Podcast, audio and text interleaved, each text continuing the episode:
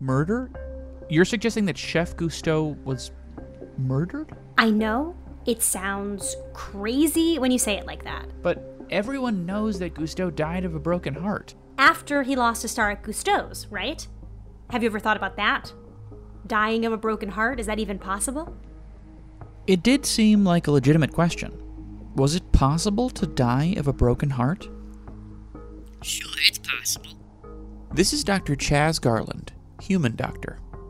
It's called Takotsubo cardiomyopathy. In certain instances, losing a loved one, like a husband or wife of many years, can cause great stress in the heart muscle, resulting in congestive heart failure. So, yes, it is possible to die of a broken heart.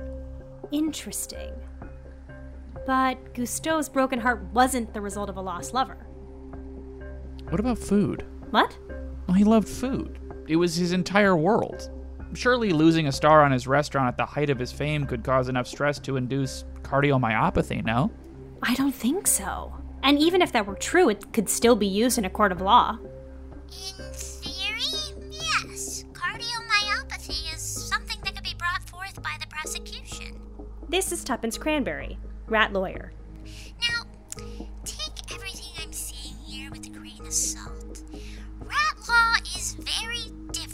Different than human law. we settle things usually with a fight to the death in the sewers, but in human law, the prosecution is fully within their rights to bring a medical expert on the stand that could provide credible evidence of forced cardiomyopathy. There are rat lawyers? There's rat everything. So, even if the broken heart theory were proven true, you could still use it in a court of law. But you still don't buy that. I don't. Even Gusteau himself couldn't have been that married to the creation of food. Added on to that, a Harvard study published in 2010 found that over 90% of reported cases of Takotsubo cardiomyopathy occur in women aged 58 to 75. It doesn't add up. I think this was just plain old murder. But why would someone go through the trouble of killing a celebrated chef like Auguste Gusteau? It doesn't add up to me. We could always reach out to La Ratatouille directly to see if they know anything. Yeah, but that restaurant is famously tight lipped. Well, if we're gonna go anywhere, it starts there. Unfortunately, a spokesperson for La Ratatouille declined to comment. With no way in, Claire's theory was looking less and less likely. I still wasn't convinced that something like that was even possible. Sure, the world of French cuisine could be cutthroat, and someone like Chef Gusteau making a brand of the slogan anyone can cook would ruffle some feathers even if it was true. But if anyone could cook, did that mean that anyone could also kill? As I was ready to give up, a golden opportunity fell into our laps. Breaking news a wine shortage in France. Frost has wreaked havoc in wine country as many French winemakers are feeling the freeze. It looks like France's culinary scene will be relying on their supply reserves for now. More at 11. I've got it. What? Have you seen the news? I'm a rat? You don't watch at home? The buttons on the remote are too big for me to press. I had no idea. We should fix that. It's fine. What's up? Okay, there's a wine shortage happening in France because of frost. That's our in. I don't follow. I pitched a puff piece to La Ratatouille sommelier Marie Morel. She's been there since the start of the restaurant. Basically, that I wanted to ask her some questions about how the restaurant is navigating this wine shortage. That's genius! Thank you. So, you think something's up, don't you? There's a part of you that believes Gusteau was killed.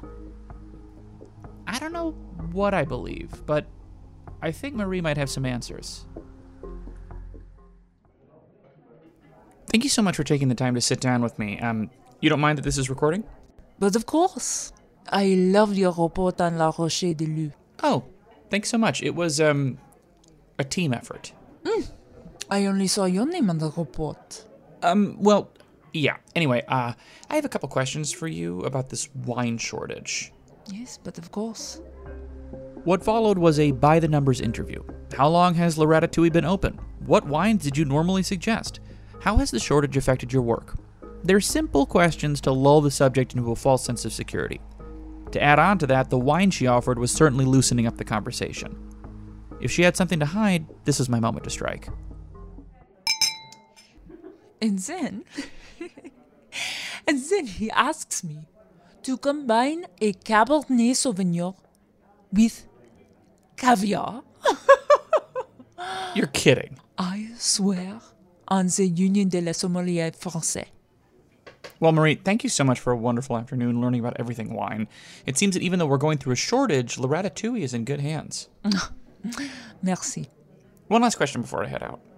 What are your thoughts on how La Ratatouille has been influenced by the murder of Chef Gusteau? Uh, uh, I beg your pardon? G- Gusteau's son, Alfredo Linguini, is one of the owners here, is he not? Certainly, he must be aware of the restaurant's unofficial legacy. Um, no. No. Gusteau died of a broken heart. Everyone knows that.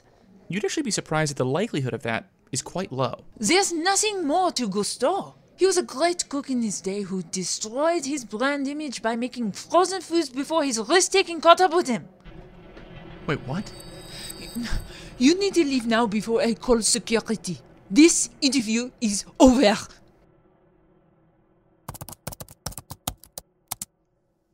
Unbelievable. Claire was right. Something was definitely off. Claire? Are you recording right now? Yeah. Okay. Were you followed? What?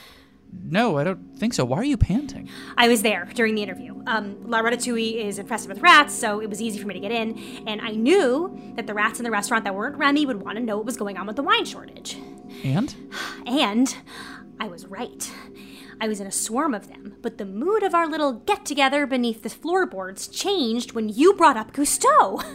It was eerie. Like, as soon as Marie stumbled, almost everyone around me pretended to be interested in something else. Like, like they knew that they shouldn't be hearing about this.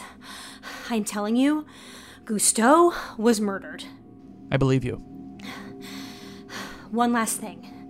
There was one rat who didn't pretend. An older rat must have been there from the start, like Marie. He saw that I didn't pretend either, and he pulled me aside. But not before I started recording. You're not a regular here. No, I'm not. So what are you doing? I want to know about the wine shortage. Bullshit. What do you really want to know? What happened to Auguste Gusteau? Thought so. You're not the first to ask that question. I was here before La Ratatouille, and even before Gusteau's, back when it was just a little hole in the wall. Auguste was a workhorse. That guy never missed a day of work in his life. This lie they tell that a man like that could just mysteriously die one day when he had so much to live for. No way. Gusteau's big mistake wasn't thinking that anyone could cook. It was who he brought in around him to cook. The kitchen is hottest when there's something to gain. I don't understand. I'll tell you a name, but that's it. Then you can do with it what you will, but tread carefully. La Ratatouille is the crown jewel of Paris's culinary world. Something like this could disrupt everything. What do you know? Skinner. Chef Skinner. On the next Ratasleuthy. I thought that Linguini canceled Global Food Inc.'s contract. Only in Europe, not in the rest of the world. Rats look out for rats, whether that rat's in the trash or in the kitchen. You don't know me, but I know you. Was Gusteau's kitchen memorable? Certainly. Certainly. Featuring additional voice talent for this episode Hannah Perlman, Brian Morabito, Mick Shaw, and Tim Hackney. For more updates, follow Ali Gordon at Miss Alice Nutting or Nick Skardarasy at Nick Skardarasy on Twitter, and any questions can be sent to ratasleuthypod at gmail.com. Meet us next week for our next episode of Ratasleuthy, distributed by Moorpark Media.